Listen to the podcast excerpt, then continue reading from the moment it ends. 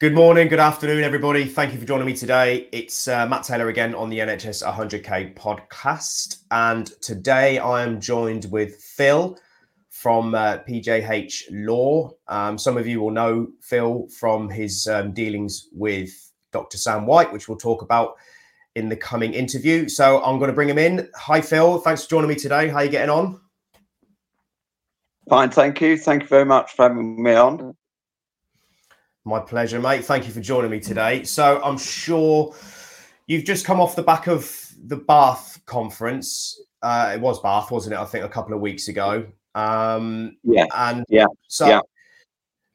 that that had quite a, fi- a few high profile people there on the um, alternative narrative um, uh, path. I would say there was Malone there, and there was um, Peter McCullough, and there was there's quite a few people there.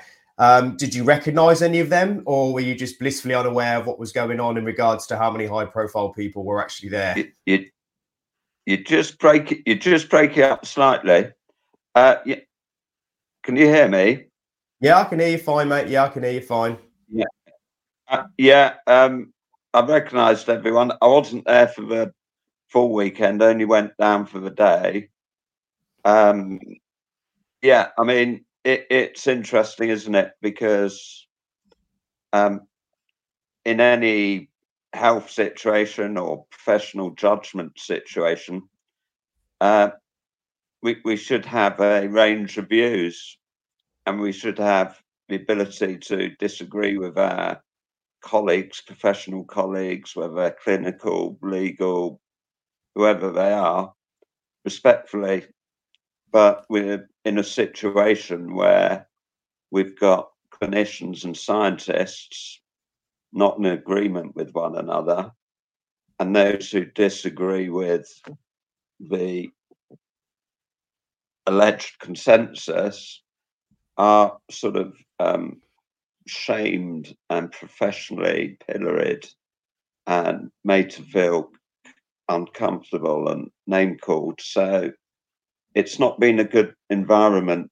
the last couple of years for having an open, honest debate about stuff. And I think even if we think about our friends and family, um, you know, I don't know what uh, what your situation is, Matt, but I've got friends and family who are very much into COVID um, and masked up, socially distanced, locked down, had to jab some booster.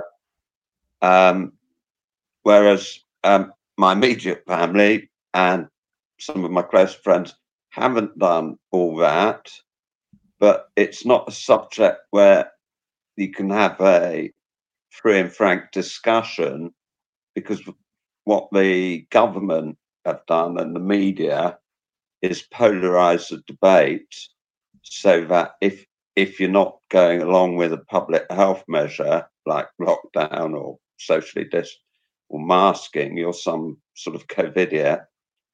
And if you're a bit hesitant about the vax, um, you're an anti-vaxxer and irrational.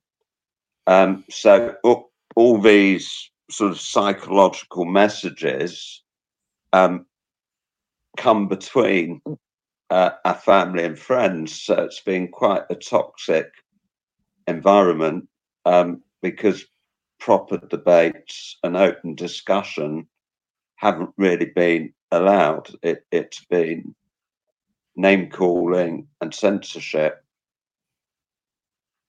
Sorry, I've just gone off on one, but no, no, no, no, no. Do, do you know, this, this, is what I want. This is what I want. Know, this you know what I mean? Where um, perhaps in the past, we, we could have uh, disagreements with our friends and family.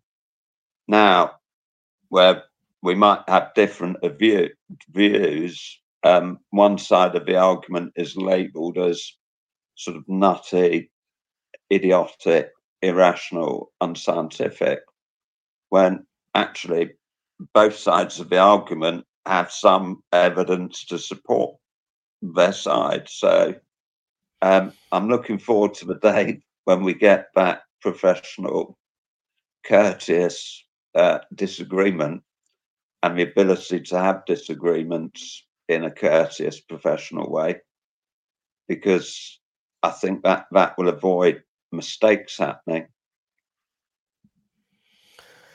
So I agree with everything you've just said. I just want to take it back slightly, just to give the people a, a little bit of a background on on what's been going on with with, with you and your firm. Um, so I first came across you guys when I read uh, on Twitter a few things you guys had been posting as a, as a, an organisation caught my eye with regards to the um, discrimination that was going on in the workplace and and um, uh, you know the general shenanigans that was going on at the time but it was the initial letter of intent that I saw uh, your firm had um, published on representing Sam White, which when I read it, I mean, it's quite extensive. I think it's about 15 pages, I think, but um, it correlated everything into one single document, uh, data and and and the, the, the arguments, you know, for um, supporting Dr. Sam White and everything else. So it was really refreshing to see that there was an actual law firm behind us because there'd been nothing but tumbleweeds and, and solicitors and lawyers just being really quiet about the whole situation, which didn't fill us with, with much confidence. So you guys were straight out the uh, out the starting blocks, which was great. So what made you want to represent Sam White initially? Did he approach you or did you approach him? Because obviously he was one of the first ones to, to get chastised the way he was. Um, I uh, I got introduced uh, to Sam via HART, the Health and Recovery Team, which is a group of, you'll probably know, and your um, listeners will know, it's a group of clinicians who are just put, putting forward alternatives. So I got introduced uh, via HART, and basically Sam's views align precisely with my views because I, I published my views on my pub, um, blog, um, you know, uh, as far back as November 2020, I published a blog called the Government Acting Like a War Criminal? And then uh, two further blogs about the art of war in January 21. And it was those blogs were saying that our human rights weren't being observed and when the government weren't observing your, uh, the, the, citizens' human rights, it, it's um, akin to an act of war. So Sam and my views um, really did align. Uh, well, so um, we, we didn't need to wait, waste time uh, having any discussion about the issues because we're both up, up to speed. And I, I think the key point about Sam's case is that everything he said in his viral video in June 21, he'd said at his five year validation appraisal in December, um, I think it was December 20. And uh, for those of you who aren't clinicians like me, um, apparently doctors have to get a a validation appraisal every five years and then annual ones. And so Sam had taken along to his appraisals all his concerns about masks, lockdowns, uh, social distancing, primary care being cut out the equation, suppression of ivermectin and HCQ and zinc, and what we saw as the rush rollout of the vax they were the key issues, and he documented it and put it in scientific papers. And his um, the, the person who passes off the appraisal is called the responsible officer, which you um, listeners will know about, but uh, um, the responsible officer's another doctor. So he passed off the appraisal, approved it, yet the same responsible officer suspended Sam in June 21 for saying exactly the same things in his appraisal, but it said for saying exactly the same things in his video, but he said uh, on his appraisal. So um, that that seemed to me not quite right. Um, so I mean that that went to the interim orders tribunal, and the um, MPTS, which is a medical professionals tribunal service, it's notionally distant from the General Medical Council. Um, found in a, uh, what made an order that Sam couldn't post on social media anything to do with COVID 19 or associated aspects. So I actually wrote to the panel the next day and said this would preclude Sam from uh, running for Parliament, and it would also preclude him from posting a photo of a discarded face mask on the beach or as you know litter just publicized so could could you define what you mean better? So they didn't so we, we, we went to the high court and it, it's um, what the uh, justice dove said was that before you put, put put a ban on anyone publishing anything you've got to ask yourself a question is what was published um, is what that, that was there evidence for what was published, or was it so far on evidence as to amount to bringing the profession into disrepute? And the example Justice Dove used was Sam's remarks on masks, saying there wasn't any evidence base for their use in non clinical settings, non clinical masks. So how how can you discipline someone for pointing out that there's no evidence for non-clinical use, uh, non-clinical masks being used in non-clinical settings? Um, sh- surely any regulated professional is entitled to point that out. Um, so uh, that that that uh, judgment um, was delivered on third of December and I think it hopefully it enabled some doctors to feel able that they could to speak out. And I know that some doctors who have spoke now, they're not getting the heavy hand of the GMC on their collar. And it, it then helped Dr. Adil have his suspension lifted because Dr. Adil, if you remember, did the Hunger Games video in April yeah. 20 and was suspended within six weeks. Uh, that enabled him to get his suspension lifted. And if we look at uh, doctors subsequently, like Dr. David Cartland, they've not Different. had they've had not had the GMC breathing down their neck. Um, so I, I, think it is important when political decisions on health are being made that doctors and clinicians, nurses, whatever cl- clinical skill you hold, should be able to speak about those things and criticize them.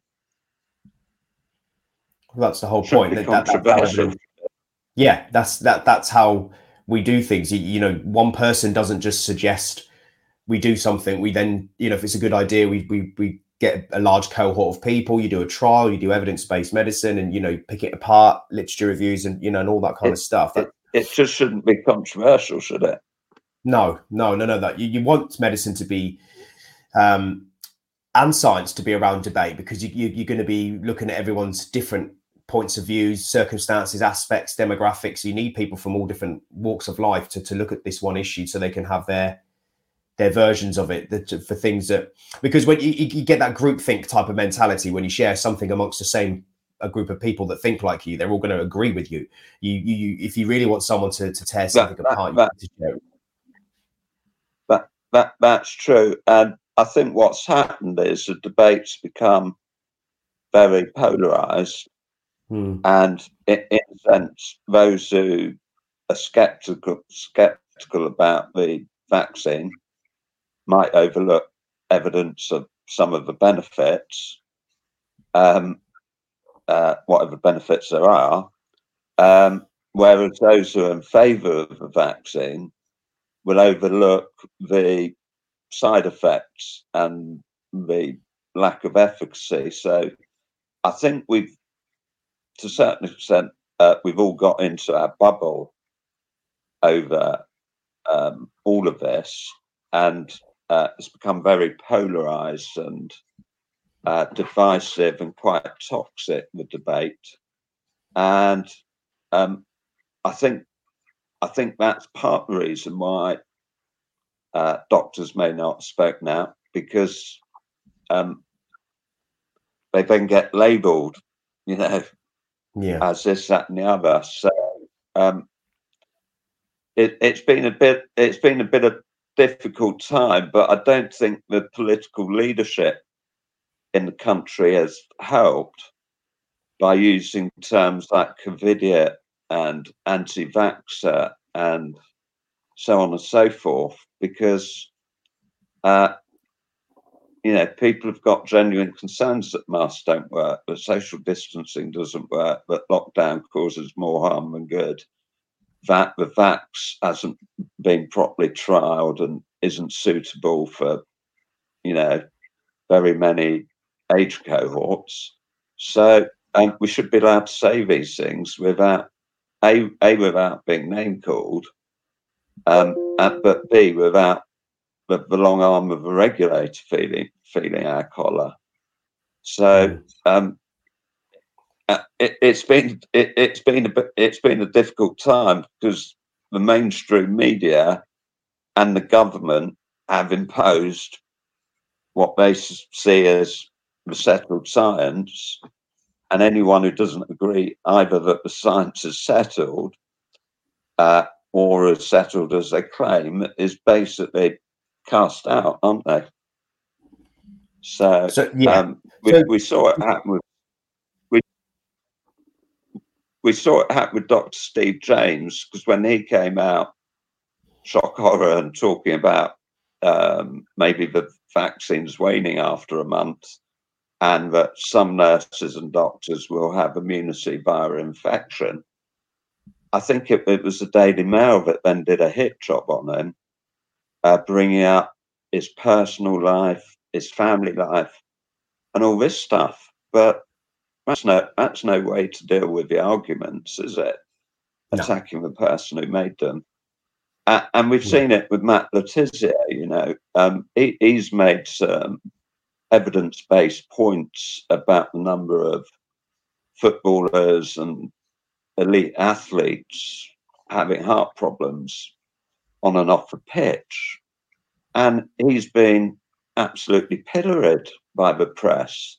So, um, you know, if, if when we ask ourselves the question a couple of years' time, why haven't more clinicians spoken up? but uh, uh, or any any person spoke up, We we just have to look at what happened uh, to those people that did speak up. They, they've they've been trashed, you know, um, in public in in the mainstream media. So um, not not many people will want that. Well, not no. many people like being in the spotlight anyway. And and B, not people, not many people will like their private life being dragged through the spotlight. So it has been a very difficult time. Um, have you experienced any? Um, have you? Go on. Sorry. Sorry, Matt. Just missed the question. Sorry, no, it's my fault there. Um, I was just going to ask you: Did you personally experience, or the company experience, any any? Um, uh, how can I put this? Did you experience any aggro, any um, uh, signs that you were being sort of singled out or anything like that as a company when when the word got out that you were representing Sam? Yeah, I mean, um, my bins got rifled for a home. Wow. Uh, uh um, but you know, I, I, don't lead. Well, we don't lead an exciting life. So, apart from domestic waste, bag, bag dog poo, there wasn't much to find. Uh, we've had our phones interrupted, and um, uh, interestingly, we, we had our email interrupted. And it was interrupted when I was trying to distribute a letter for the care home workers, which effectively made the point that um, care home managers should abide by the law rather than the guidance because the guidance didn't reflect the legal position, which was everyone had the right to decline treatment without penalty. Um, and further made the point about the guidance not having religious, philosophical, all those exemptions. Mm. Uh, and that email with that attachment, I had a great deal of difficulty with. It was it was very very odd, um, and um, I'm also under investigation by um, the Solicitors Regulation Authority.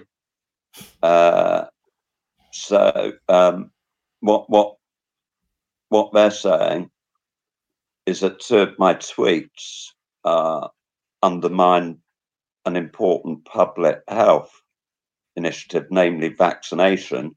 And they were a tweet about the police investigation and a tweet about graphene being found in a vial. I mean, the problem the SRA had is that both those tweets, my tweets, are factually accurate, and I can prove they're factually accurate because I can prove what the police told us. They told us they were investigating. We've got it on video. We've got an email. We've got various things to show, prove that the police were investigating the crime complaint. It was just the upper echelons squash squash complaint. And B, uh, I was involved um, in get. Uh, I was involved in the report done by Dr. Terrace, uh, or commissioned by Dr. Tess Lawrie, which found graphene present in the uh, SARS-CoV-2 injection vial. Um, the SRA is saying that that's misinformation because there's no author of the report. And the point I'm making back to the SRA quite strongly is the reason why there isn't an author to report to the report is firstly the person who wrote the report, who's a, a Oxbridge level P- PhD uh, with appropriate experience. She she's got a background in the military, and she was also um, concerned about her health and safety uh, following what happened to Dr. Noack in Germany because after he uh, produced a video on finding graphene in the vials, um, he, he, he, he mysteriously or suddenly died a few days later. So the, the, the SRA are trying to hang their hat on the fact that there's no report author of the graphene report. So therefore, it's misinformation. It, it can't be a report. But I'm saying, well, I, I interviewed and have met with the person who wrote the report. I know the person who commissioned the report. Uh, Dr. Sam White's fund paid for the report. So, on what basis are you saying the report's made up? Um, so, uh, are you allowed to? Sorry. Yep. Yeah, so, sorry, Matt. It's all right. I've got to try and jump on you here, so so that I don't forget the questions uh, and to keep because um, I'm sure there's people screaming right. uh, questions. So from a from a for those of us that aren't law folk, if you do submit a document, a report, or anything like that from a from an anonymous author, is that still? Um, I understand their their their arguments per se saying it's anonymous. So how do we know it's real? So from a law capacity, is there many um, incidences where um, anonymous things get submitted that can be used in court? How, how does it work from a law capacity when, when you get received a document like that? I mean, on, on the balance of probability, what was a report conducted um, on vials of SARS-CoV-2 vaccine? That that's the evidential threshold that has to be met, and we've got me saying that We've got Dr. Tess Lawrie saying that. We haven't got the scientists saying that because he or she wants to keep their name out of it. We've we've got um, Ian Clayton saying that because he was involved. He's at Citizen 2020. Um, and what's more, the, the findings of the report line up with what the University of Almería found, uh, what the Dr. Noack found, and what the Japanese regulator found, in that they found that in the Moderna vaccine, there was magnetic particles that led to, I think, 1.4 million doses getting trashed in Japan. So, um, um, at, plus we had full train of custody by of the evidence by an ex-murder squad detective. So, you know, re- really, um, uh, the SRA, in my view, uh, don't have sufficient evidential collateral to say that my tweet was misleading um, on on either topic. So they're, they're trying to uh, put conditions on my practice, um, uh, which, uh, you know, I'm going to have to challenge. Um, they're also um, not allowing me to set up another firm because I'm planning on retiring. So I'm um, bringing in a few partners. They won't authorize that new firm on the basis that I'm under investigation. Of course. But my, my point back to them was the number one principle of being a lawyer is to uphold the rule of law. And the number one principle in the rule of law, after equality before the law, obviously, is presumed innocent. Mm-hmm. So, yeah, uh, yeah um, uh, so there haven't been many lawyers uh, stepping forward on this. And, um, you know, uh, if you look at what happened to me, I, have been under investigation since February, um, based on my Twitter output, which I'm quite careful about. I, I ask a lot of questions in my tweets. Um, and I make sure any tweet that isn't a question is factually accurate. Mm. So um, yeah, interesting times, but I'm I'm not worried about it because the facts are the facts, and I, have been following the facts from from the word go. I think when you're telling and, the truth, probably one of the most interesting conversations I had and this person has to remain anonymous. Um, but I've known him over 50 years. He told me, I think it was April 2020, and given where he works, he's in a very good position to know. He, he said to me, Oh, Phil, this is April 2020, over the next two years, we're going to let we, the British public, are going to learn a lot about where viruses and vaccines come from and um, uh, whether there's any commonality between viruses and vaccines and who produces them. So I didn't really quiz him on that. But then in that same month, I read a paper, or it was an article on Medium about the gain of function research carried out at Wuhan and who funded it. And my very basic C biology O level um, uh, scientific expertise uh, led me to the conclusion that the spike protein had uh, furin cleavage sites on, which gave it again a gain of function, which meant that it couldn't come from an animal or pangolin or bat crossover, horseshoe bat, because um, it was engineered. And nothing I've seen since then has led me to believe that the spike protein, not the virus, uh, has, in some sense, um, been engineered.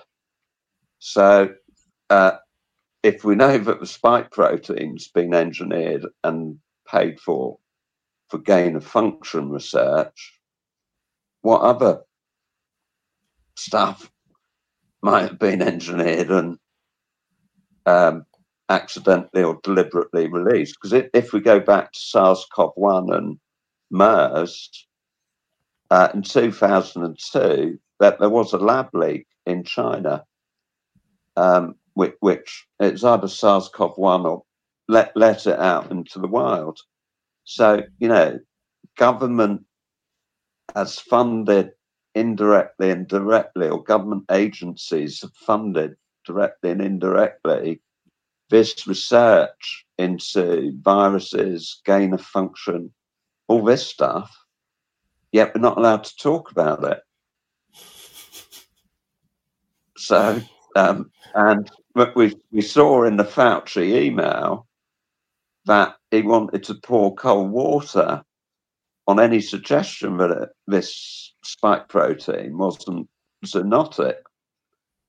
Um, but my, my understanding, it's very basic, is when you match the genetic profiles of this spike protein with what was patented by Moderna in 2017, uh, there's such an overlap that the probability is that um, the spike protein is man-made or lab-made. Yeah. Not everyone, not not everyone agrees with that, but um, there is evidence to support it. And I think that's you important. Know, some... Go on. Matt, you, you just, I just didn't grab your question there. Sorry. No, no, no. It's all right. It's it's. I'm trying not to interrupt you, um, Phil. That's that's the thing. So because I, I, don't like to talk over my guests when they're here. Um, but I'm just trying to get some questions in with with everything that you're saying. Um, okay. So you've given me some dynamite stuff, which is brilliant. Obviously. So the first thing, obviously, have you you have you been met by any uh, any of your, your colleagues and your peers in other law firms? Have they still remained the same sort of level of friendship or communication wise, or have you been kind of silently shunned from the law community at all? Um, uh, I mean, I, um, to be to be honest, I, am not uh, a particular sociable being or someone who networks or does small talk. I'm I'm rubbish at all that. So I, um, and call me call me sad sacks, call me what you want, I don't care. But I didn't actually have that many colleagues or people I call friends in the legal profession. So um, what what other people think of me within the profession is a profound indifference. Good. It's good to hear. It's good to hear. Uh, yeah. So I'm, has it? I, am not one of the people who go down to law society trees and wine parties. uh, never good. have done. Never will do. So that's probably why you're able to yeah. do what you do today, though. I think when you're not inside that industry, like you know, at the epicenter of it, you, you kind of when you're on the peripheries, you're you're able to see things. I think a little bit more clearly. Did it frustrate you? That, that, that's right. It if you're outside the crowd, you get a better perspective. Mm. Plus, Did it... um, if I don't know whether you like football, Matt. okay, well, uh, there was a player. No, I don't support Leicester City, but there's a player for Leicester City called Christian Fuchs, and his Twitter handle was um, "No Fuchs Given," hmm. and that's pretty much um, the way I've got approached things about what other people think about what I'm saying or doing. I, am not mm. really that bothered because I, I know that I, I, well, I know two things. A, that there's evidence on which to base my conclusions, and B, that my conclusions might be erroneous in full or in part. But um, that doesn't uh, disentitle me from airing my views. And mm. uh, in my view, there's more evidence to support my conclusions than there are to support opposite conclusions. But you know, evidence is fluid; it changes. So, but uh, I'm not so, seeing anything. I'm not seeing anything at the moment that suggests that, say, someone like the MHRA went about their task of giving emergency use authorization to the vaccine. I don't see any evidence that they went about their task with rigor. Hmm. So, is it true? Yeah, go. Is it true? Sorry, is it true? Because I had a conversation with with a doctor yesterday who I'm, who I'm, going to be getting on this week. I posed a question that um, for us to be able to roll out the jab under emergency use authorization, there currently there can't be an, an alternative that that would potentially do the same. So for them to be able to roll out the the jab the way that they did, there couldn't have been an alternative medicine that was already out that could have been um, relabeled or renamed, you know, yeah, re- reassigned, which is why there was such a suppression of ivermectin, hydroxychloroquine because they they were cheaper alternatives. Now that particular doctor said that was an uh, American thing. Is that true? For I thought it was an English um, law thing as well. Is is that true or not? Uh, um, I mean, I'm not an expert on medicine authorization, but um, I look at it this way that HCQ and zinc and ivermectin, there appears to be data in from the clinic, i.e., from patients, that these two um, drugs will work, uh, particularly if you give them an early onset of the disease or prophylactically. But if we look at what happened to HCQ and zinc, in order to knock that out the race, I had a recovery trial in NHS hospitals, I hasten to add, yeah. where they dose where they dose patients at 2,400 mg on day one of the recovery trial, yet the standard dosage is at 200. And I think if you look in the British formulary book, it says something like the safe dosage being 800. So, yeah, um, it, it's not surprising that however many people were killed on the recovery trial because they gave the wrong dose.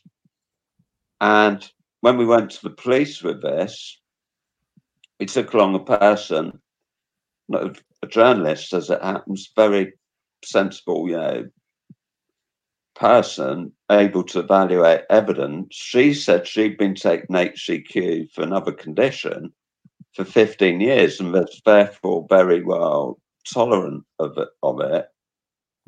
Um, and she said if she'd had 2,400 dose, it would hospitalize her. Hmm. So we, we've got HCQ getting knocked out of the race with a high dose, but we've also got people writing to the principal investigators, Professors Landray and Horby, allegedly or apparently, uh, before the trial, saying that you've got the dose wrong.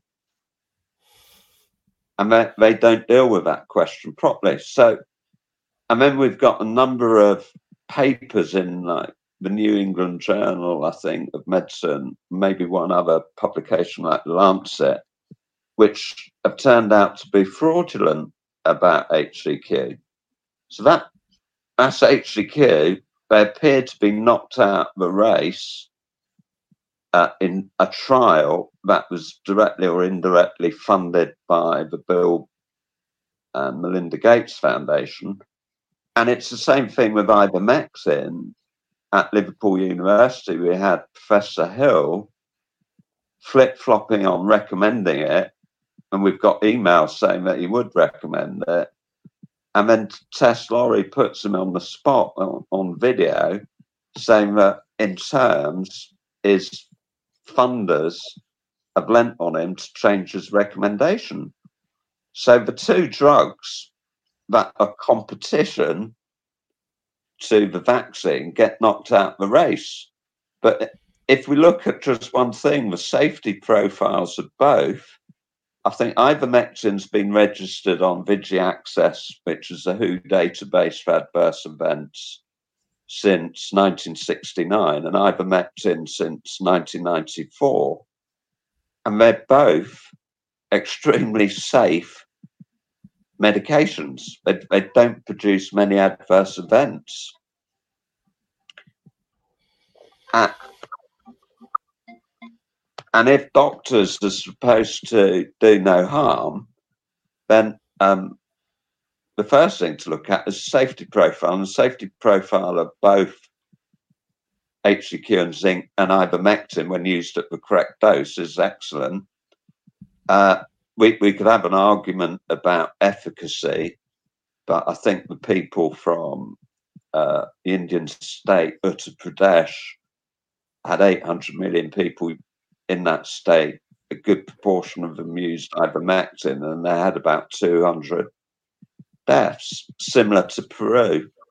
Mm-hmm. Um, so, so the, the clinical data's there to support its use. The safety data's there but both get knocked out of the race in favour of something that's only been trialled uh, in a very short period of time in 2020, has no follow up studies available, safety follow up studies, and with the mRNA is a completely new mode of action untrialed on the human population.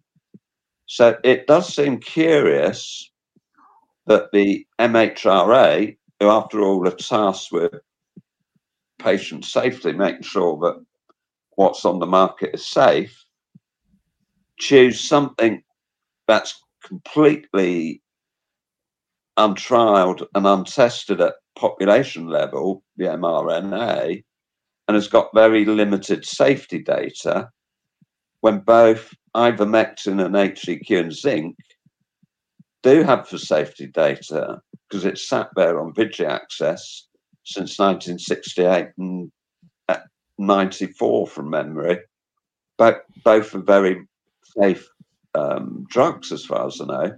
So that, that I think you're right. Uh, it is curious that tried and tested, albeit for other indications, are jettisoned in favour of new and untried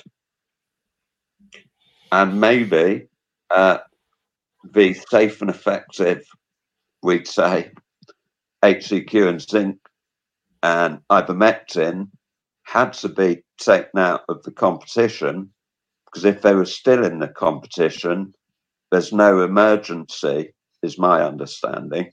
Because if you've got a drugs to treat a new condition that's circulating the nation, apparently, SARS-CoV-2, if there's drugs that are safe and effective, you haven't got an emergency. And if you haven't got an emergency, you can't get emergency use approval. I think that's the argument, Matt, both here and in America. Mm. But um, I, I'm not 100% sure on that, but I think emergency use authorization is a contingent on there not being any other medications available.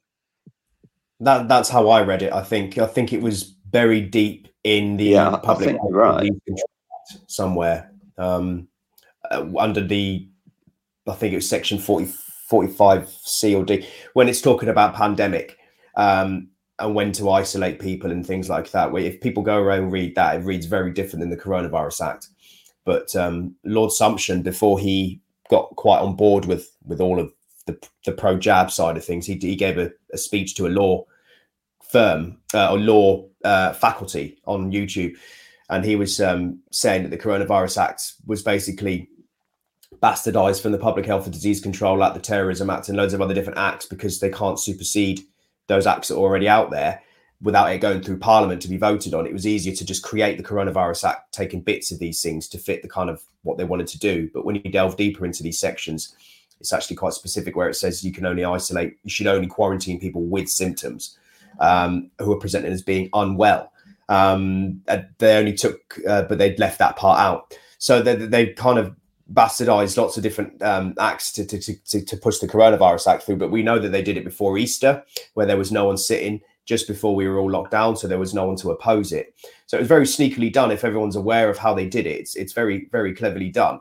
But I wanted to um, bounce onto this one real quick. So you were involved in the Hammersmith case, right? The one that um, received quite a lot of attention because it had a case number, a crime number, uh, and all this kind of stuff. And I remember seeing a plethora of stories saying the the crime number's relevant. It's not. Uh, statements from police officers saying stop, um, you know, adding details to this to the case, and then all of a sudden. Um, it just seemed to stop. So obviously, you're the guy in the know. Can you tell us what kind of happened? We all saw the video, the the the initial second video that Mr. Sexton did, which, to be fair, what what he's been doing is amazing. But for some reason, he's just not been getting as much traction as I thought he would, or is he? And we're just not being exposed to that. So, I mean, a criminal complaint was made on December the twentieth which encompassed, I verbalized it, took me about three hours. And it was around serious misconduct in public office in relation to the unreliable tests, the exaggerated material risk from SARS CoV 2, the toxic psychology applied to the nation, which um, impacted their mental health, uh, suppression of available and safe therapeutics, and a negligent rollout of the jab, as well as harmful NPIs like masking. So I went through it all, chapter and verse, and we got issued two crime numbers, one with a nine at the end and one with a five at the end. I, don't quite know what happened to the one with the five at the end.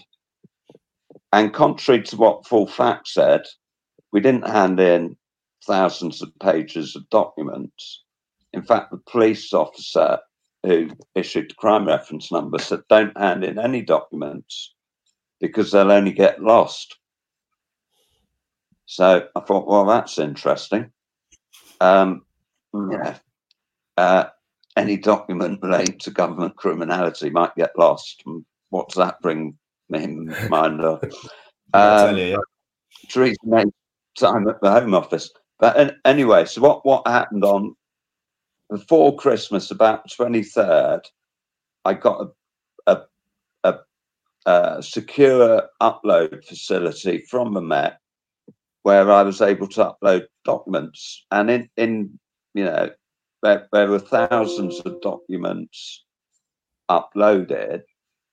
Um, and then on the 5th of January, Mark Sexton went to the Hammersmith and added to the complaint. On the 28th of January, went again with the HCQ piece. And then I think on the 13th of February, we went again with the uh, graphene report. And at every time we went to the police station, we were told by the CID officers assigned to the case that they were investigating it and that they had pages of notes on the system. So we were told that literally every time. And then on about the 20th of February, I was forwarded an email from one of the detectives assigned which appeared to indicate that they were investigating. So on the 22nd of February, uh, the Deputy Commissioner of the Metropolitan Police issued a very misleading statement. Because what she said was A, we never investigated it, but that's in direct contradiction to what we were told.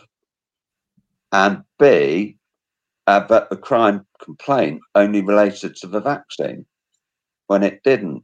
So uh, we've now got um, complaints with the uh, off, uh, Independent Office for Police Complaints against uh, the Deputy Commissioner um, and various other uh, top dogs in in the Met for you know uh, misleading the public and not doing a job investigating.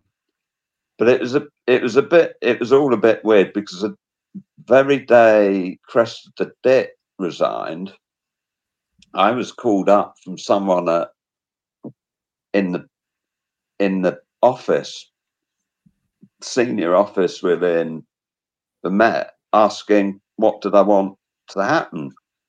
So I said, what I want to happen is that those investigating just be allowed to get on with the job, and those in charge should get out of the way. Was basically what I said.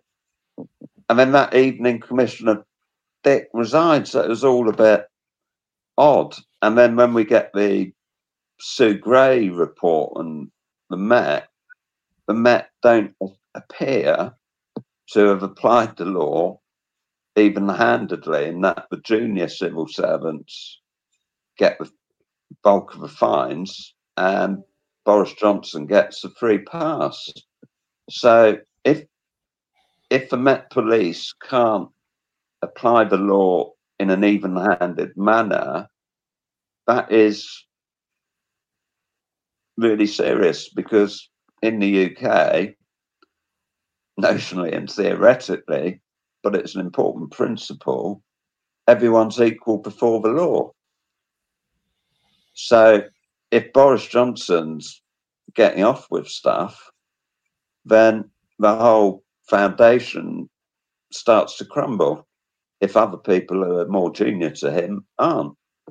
So it, it's the same, it's a strange situation. For me, it's not really a a political issue in that the Labour Party have been as much complicit in this as Conservative and that they've cheerleaded, you know, lockdown, vaccine.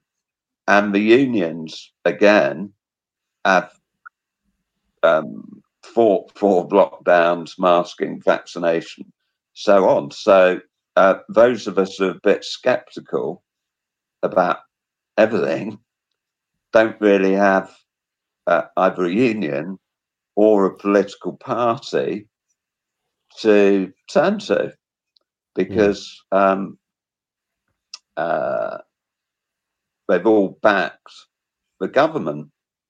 So it, it's been a strange time. And, and, you know, at the same time the police stuff was going on, I was getting calls from police officers saying that you know they were getting emails from their com- local commissioner saying that, that the police were going to have to be jabbed. So um, my impression of the team we spoke to at Hammersmith was that they were switched on regular police officers who were going about the job. Mm. So either they were lying to us which I don't think they were, or they got lent on. And I think they got lent on, is my conclusion. So where is the case now then? What's happening with it? Is it is, it, is that it? It's done, so, dusted? What? Uh, it, it goes up to the Independent Office of Police Complaints uh, on whether the police have failed to investigate and um, given out misleading information. And then, subject to that outcome, we then uh, review what we're doing. But part of what Dr. Sam wanted from the word go is if the police um, didn't investigate, then we, would issue or launch a private prosecution. Right. So um, that's not a what will happen, but that's in the back of our minds. Hmm. Yeah. So, what? Where do you? So, how long do you think this is? I mean, this all seems like uh, stalling tactics to me um, that they're doing. Um, they're just going to keep kicking this can down the road, aren't they? Until eventually someone has to pick it up. Um, I had a gentleman on the other day. Yeah, who I mean, I think I think we're heading in.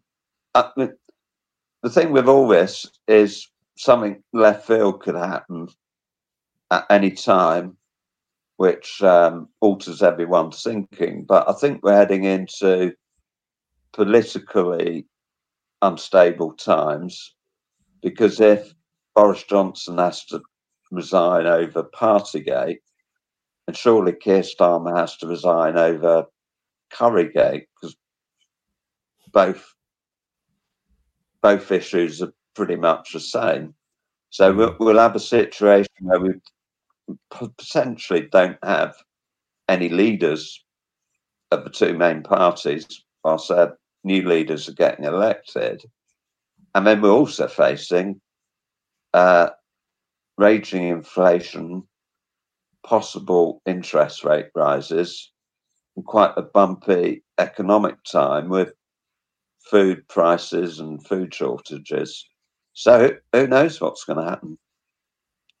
Hmm, well, we can speculate. We can definitely speculate. I think that's that's one thing we, we can do.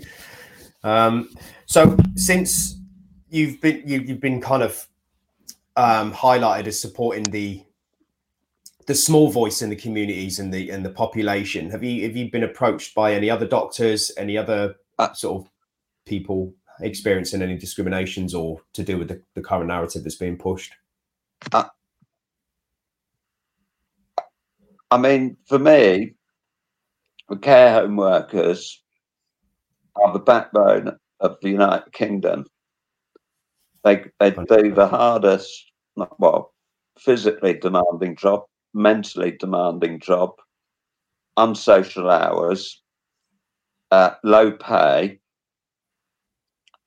and that that they don't work for the NHS, so they don't get that glitter that comes with that.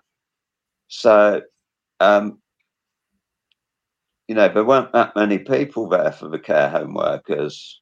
No. When they had to go through their draft mandate, uh, but um, we we've actually got uh, about 120 claims in at the tribunal for care home workers, but as part of the tribunal claim, we're suing Sajid Javid personally, as well as Ian Trenholm from CQC personally, as well as the CQC and DHSC. And it's a very simple claim, which is under the Equality Act, Section 110, a third party should not put pressure on an employer to discriminate. And we say that the DHSC operating guidance for care homes, in failing to have any religious, philosophical, or disability or gender related exemptions, did discriminate, and that the care home registered managers, when they came to interpret what clinical reasons for non vaccination meant, relied on the guidance, which we say was discriminatory, and which led to the care home workers' dismissal.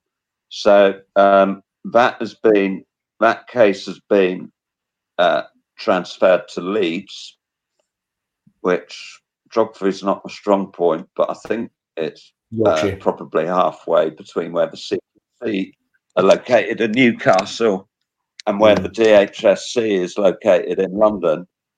So, um, you know, it, it's interesting, isn't it? Uh, the time I'm bringing a case against government ministers uh, or government minister and the leader or the head of the CQC is the same time I'm getting it investigated by the SRA. And the last time I got investigated by my regulator was in 2002 3 when I brought a claim against a cabinet minister for bullying their staff and not paying them, that cabinet minister has to remain nameless. Um, settled the claim the night before the hearing. I was told by that cabinet minister's solicitor that the cabinet minister was spitting feathers about having to settle and that I should be careful. And within the week, uh, I got a letter from the Law Society or the SRA or whoever was regulating solicitors back then saying that my firm was going to have a forensic accountant audit it, which I've not met a solicitor either before or since who's ever had one of those. Anyway, the accountant came down for two days, went through my books with a fine tooth comb, and then said, oh, I didn't find anything. And he said, I knew I wouldn't. And I said, But how, how do you know you wouldn't find anything? He said, Well, you said park your car next to mine in the car park. And when I saw that you drove a Daewoo Lanos, I knew you wouldn't be on the make. And I said, Well, that's precisely right. I, am not, I, I, don't earn much money. Um, you know, that, that's precisely right. And he says, he says the, uh, the, the forensic accountant said, I know when I'm I know when I'm going to find something is when there's high end BMWs, Mercedes Benz in the car park. So yeah, I mean, you know, for 20 years I've had a spotless career, but they've both been bookended by a when I took a cabinet minister on, then a week later I get a SRA investigation which came to nothing. I start taking uh, Sajid Javid on, I've got the regulator on my back. So you know, um, funny that. It, it, of course, of course, it might all be unrelated, but um, I think you know as well as I do. Coincidences. How many coincidences need to happen before you need to start thinking? You know, this is either genuine or there's there's a definite pattern here. But you're not the first person to to be singled out in a capacity like that, where they just they're just trying. I think it, I don't know whether it's them just trying to let you know that they're there, they're watching, and they're just kind of flicking to see if they find anything, shake the tree, see if anything falls out that they can run with. Um, but normally, people when they're telling the truth, there's there's not much dirt they, they can find on them because they're they're truthful people, um, and the, the truth will always will always find a way, no matter how dark it is. To be honest. Um, okay, yeah, that's, so that's why I'm relaxed about the SRA because uh, I'm just I'm just my witness statement, which will be probably well over 100 paragraphs and well over a thousand pages and documents.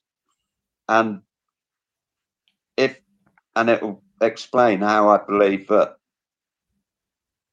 there's been criminal conduct.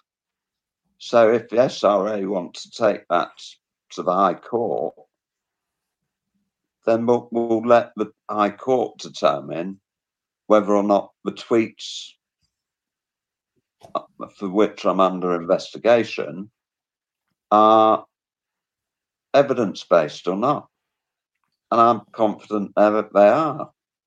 So I, I don't quite know what the SRA is doing but what, what they're not doing is involving me in the investigation.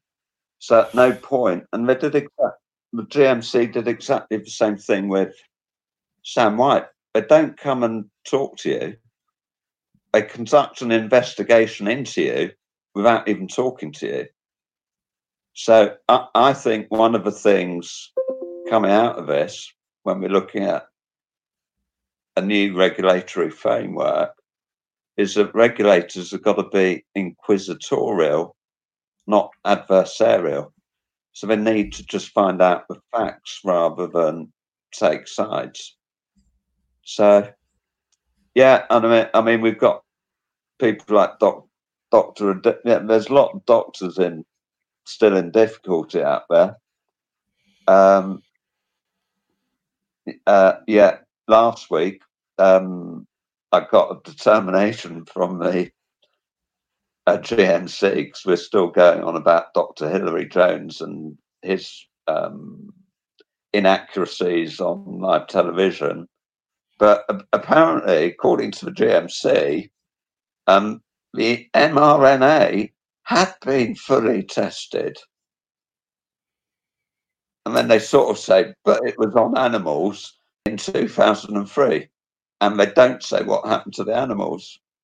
So, you know, hmm. uh, people like Dr. Hilary Jones are given a pretty much a free pass by the GMC, and any in- inaccuracy, we can all be inaccurate, you know, but a- any inaccuracy um, is excused.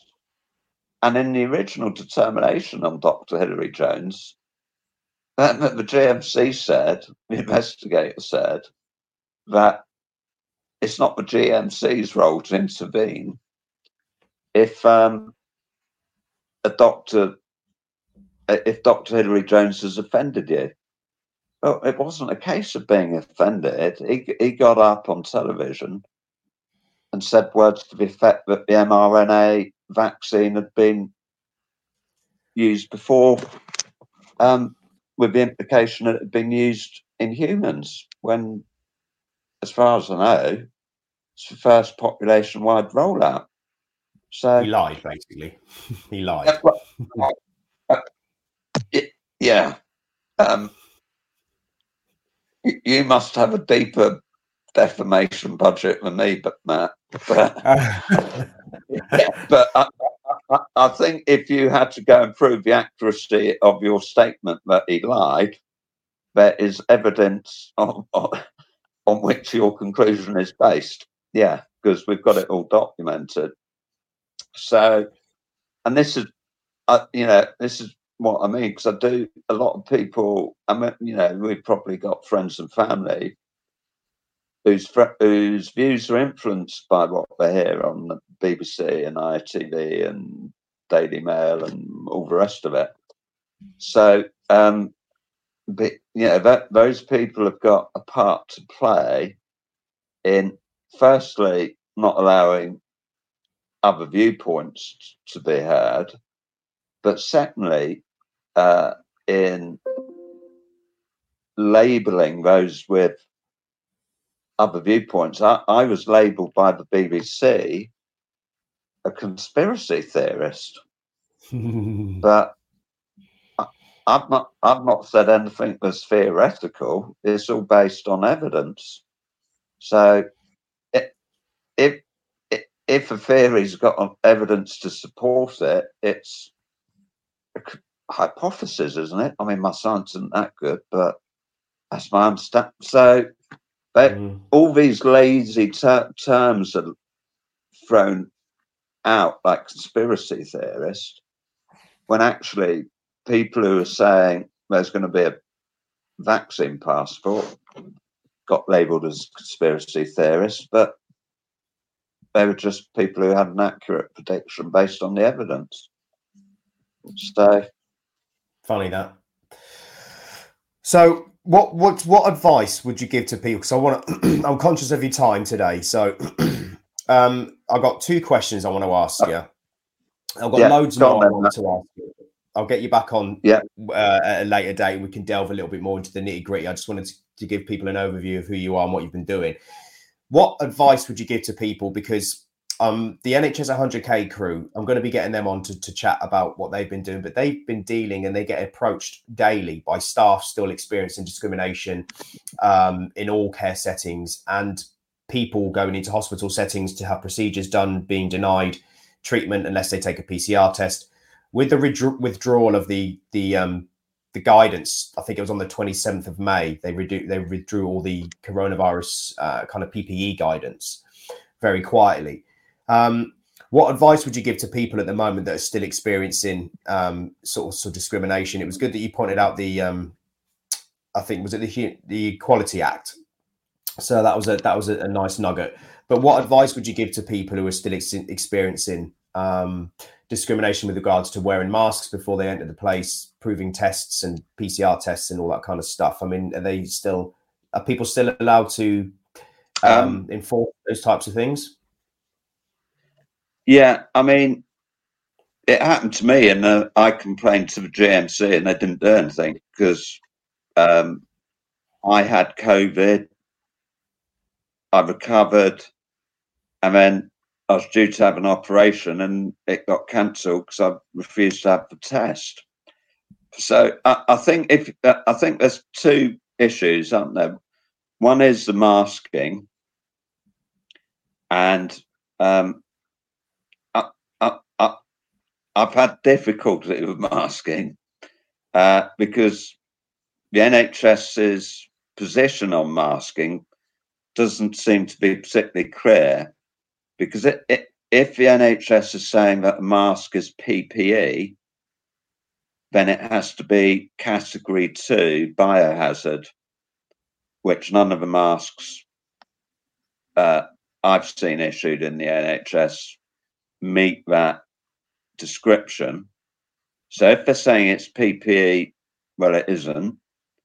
If they're saying it's a medical device to prevent infection spread, then that needs your consent. Um, so the, the, the, the argument about not wearing a face covering is that it's a non-pharmaceutical intervention and like any medical intervention pharmaceutical or non-pharmaceutical it needs your consent so the, the first point is it uh, I don't consent and the second point is you cannot deny me access to a service because I've withheld consent because that amounts to undue influence and where one party like the NHS is in a position to influence another, it shouldn't use undue influence in trying to get consent by saying if you don't consent, you're not coming in. So uh, there's, there's there's some perfectly sound arguments on masks based on consent. And then the second issue is if you suffer from a disability or you've got a past history of sexual abuse, which um, it is mainly women, you know, uh, who've been raped in the past, predominantly.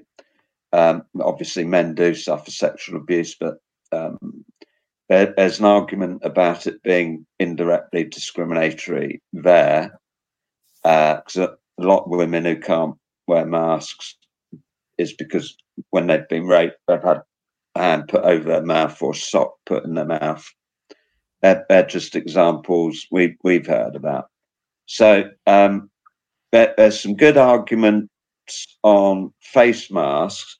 I mean, the, the practical problem is um, if you don't get in, you're then going to have to sue them. It's a small claim in the small claims court um, it's a lot of hassle and hard work. Uh, it's not going to be worth instructing a lawyer because of the value of the claim. So it, it's a difficult right to enforce. Um, similarly, with the LFT and the PCR test, that is down to informed consent. And if you don't give consent to being tested, then any withdrawal of services or treatment is the application of undue influence. That that would be the argument because you uh, if you're trying to get someone to test uh, for non-clinical reason, i.e., to be able to access services, then you've got to consent to that test and not penalise anyone who doesn't consent. So um, the arguments around testing is on consent, but the the, the, the problem is um, NHS seems to be having two standards of informed consent. One for all things non-COVID related, where you have to get your patient's permission before you perform an intervention. And if they don't want an intervention, you have to respect that decision. So that standard of informed consent is being applied by the NHS, as far as I know, in relation to all known COVID conditions. But when it comes to COVID, you have to wear a mask and you, you have to have a test. But we don't get a test for tuberculosis before we go into hospital, or for flu, or for any of these other things. So it doesn't make sense, does it? I, I, I think they've just fallen into a habit of masking and testing when they've forgotten about the first principles, which is the patient gives the NHS consent, and if they don't consent, doesn't mean you can take away services that that patient paid for.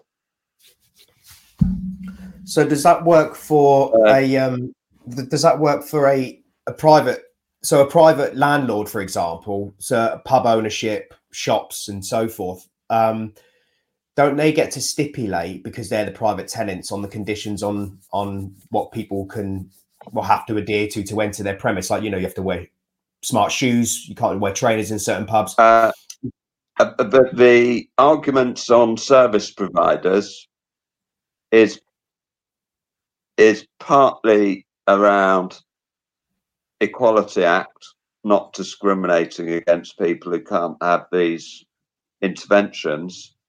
And it's partly about, uh, not that I've the argument advanced, a entertainment premises or hospitality premises shouldn't be trying to influence people to have a medical intervention because they're not your doctor. Mm. And by allowing access to that premises being conditional on having that medical intervention, there's an argument about illegality uh, because um, a third party shouldn't try and influence anyone to have a medical intervention and if they do influence someone, it can invalidate consent. And the case on that was the, I think, Christian scientist whose daughter uh, wasn't given a blood transfusion because they said the mother had influenced her not to have a blood transfusion as a Christian scientist, but it found that that amounted to undue influence um, and when they asked her directly, she had consented. She did want a blood transfusion. So the same principles can be applied if you're a third party and advancing non clinical reasons or even clinical reasons to have a intervention those reasons if they come from a position of undue influence can invalidate the consent.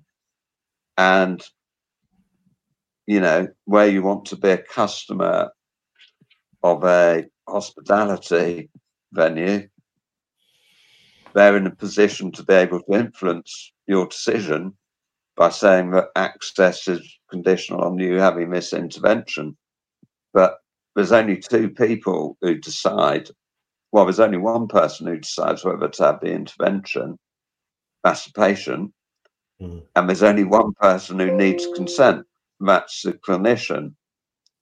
And the patient should take on board the clinician's advice, but is able to recommend it.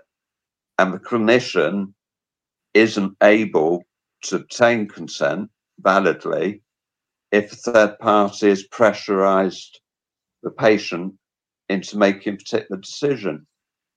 And I think we need to just return to these principles. And oh, just by the way, on um, yeah, I'm flitting all over the place. No, don't on worry, the, don't on, worry, don't worry, fine, don't worry. Uh, on the testing, I mean, this is why I thought it would be over long ago. That the Portuguese Court of Appeal said as far back as November 20 that any testing done without being overseen by a clinician was a breach of human rights, particularly where the um, test results led to some deprivation of liberty. And I think that that's what we've forgotten here. Um, all these tests, not only by law, but also according to the patient information leaflet, should be conducted by doctors. And you shouldn't be testing people who don't have symptoms because all the patient information leaflets talks about clinician oversight and having symptoms present. But all these tests to go abroad to get into these venues, they don't have clinician oversight. And most people take the test, don't have any symptoms. So not only are you breaching human rights, you're also breaching what's said on the patient information leaflet. And we've got the inserts from Innova, and they say exactly that.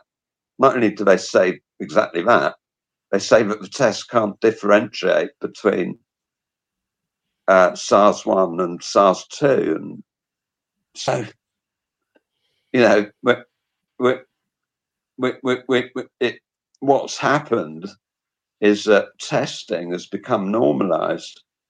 That's why, it, you know, having testing take place in schools without a clinician being present, uh, without parents being present,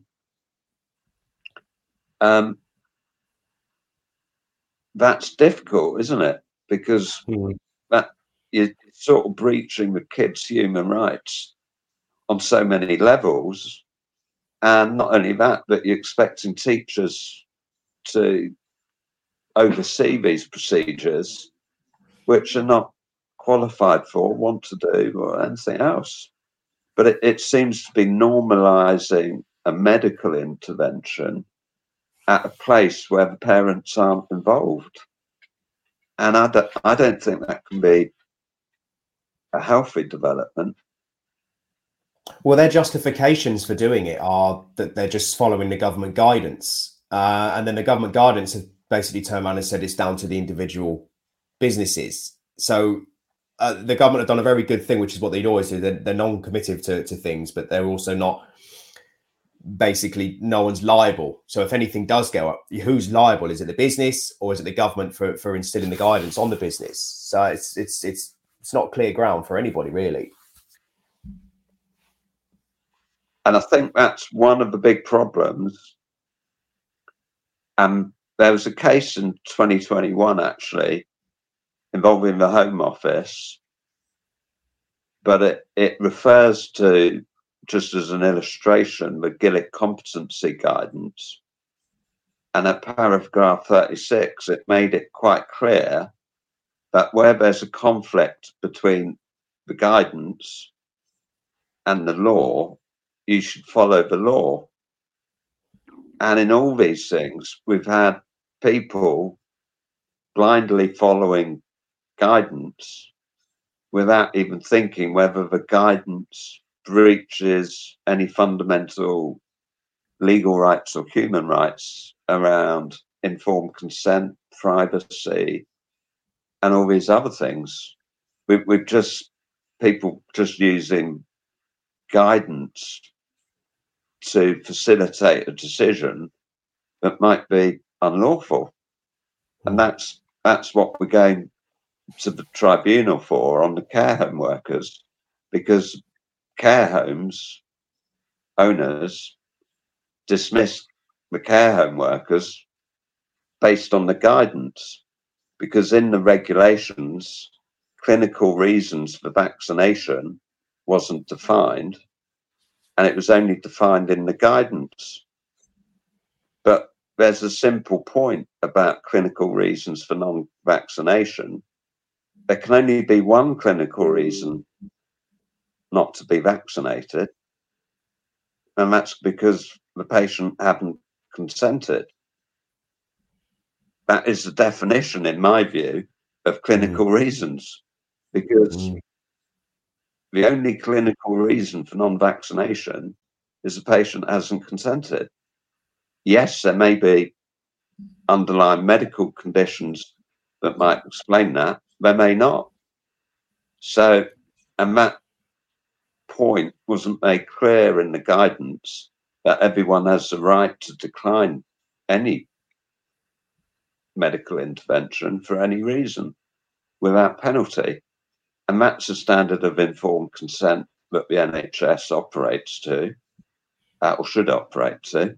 But care homes were in the ridiculous situation where a care home resident had their right not to be vaccinated respected, but a care home worker lost their job. So how, how can you have two standards of informed consent in one premises?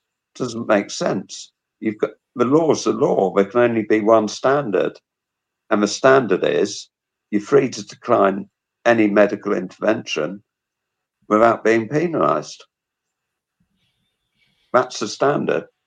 So I think the, I think you're right, Matt. The guidance and the slavish adherence to that guidance has caused a lot of problems, and that that it's a guidance that's um, the subject of the legal case uh, for the care home workers. That should, I think, we've got a date in August where we're picking the test cases. So. So this could open the uh, floodgates then for, for all of the sixty odd thousand care workers that were dismissed. No, no, no it, it'll only the floodgates are only open for three months from dismissal, and then the floodgates are slammed shut. So any care home worker who doesn't put a claim in within three months uh, loses their right to claim. And I mean, what we can't forget about the care home workers is that November the 11th was the day they were dismissed. And I think the guidance, uh, I think the regulations and the NHS mandate went out the window February the 14th, effective March the 1st from memory. So it was only in place three months. And then that, that everyone had an about turn. So, you know, I, the, the care home workers, there's some horrific stories you know, mm. one care home worker, single mother, had five kids. Um, one of the kids was totally dependent on her for a disability and didn't want to get the jab just in case she was injured. But how, how, how, can anyone have any right to say that decision is a wrong one or is a selfish one or anything else? That, that decision was absolutely right for her. And we've had plenty of other cases, you know, involving religious reasons, all sorts of reasons for not getting jabbed, including it. I don't agree with the state having a breaching my bodily autonomy. Yet they all lost mm. their jobs, and these people worked the socks off during lockdown. Uh, and the care homes, you know, they weren't getting visitors, so they were having residents who might have found not having visitors for that length of time very difficult. And the care workers looked after these people. And some of them were on tears, in tears on their final day, because they were saying, you know, I don't see people I look after as residents or as patients. I see them as almost like friends and family because I've been looking after them for five, six, seven years. Some of mm. them have been residents. And I've got very close to them. They're actually in tears on the day they lost their job. And it can't be right, can it? mm. it if the vaccine is supposed to prevent transmission and it doesn't, why why should anyone be fired for not for not, not, for not being injected with something that doesn't work to prevent transmission. So it this is where we're at. It, My last question. strange times, Matt. Very much so. Yeah, I think that must be the understatement of the uh, of the year. But so one last question. Yeah. Um, and, and that's my yeah, the last question. Last question. Do you think okay. coming out of all of this now, as as a as a as a population, as a nation, we should potentially look at maybe having a constitution?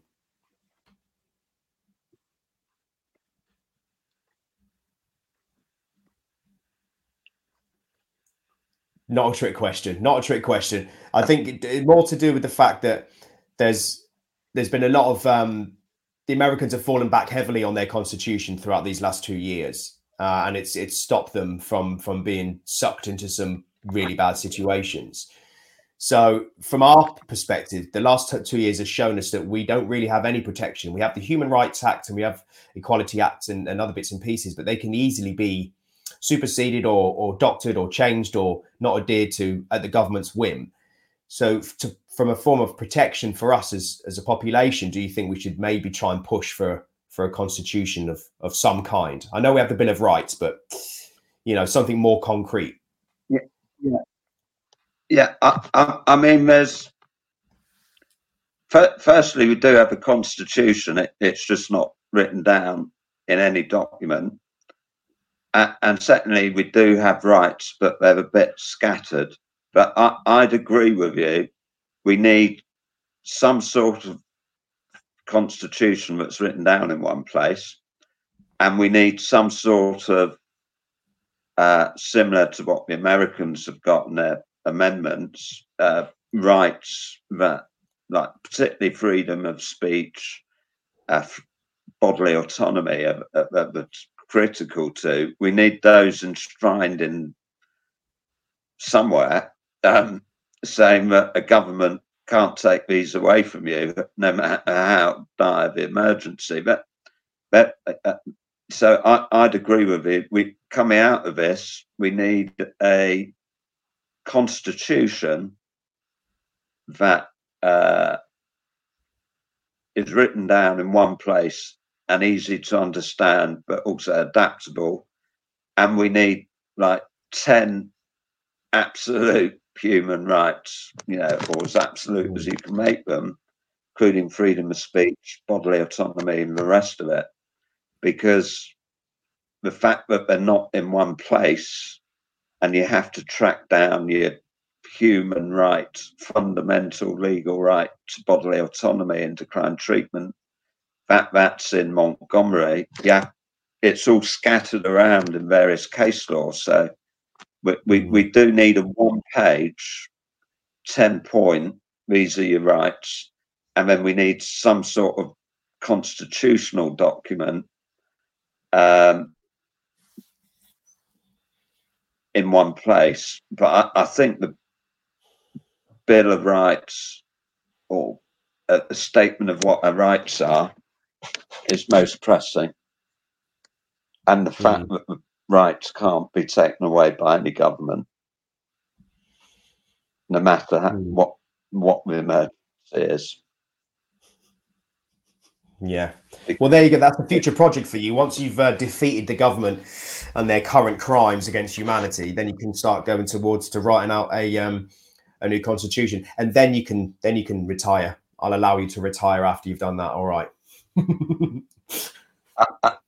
To, to, to be honest, Matt, I'd rather watch paint dry than what write the constitution. um, but yeah, yeah, I, I, I, I'll contribute ideas anyway.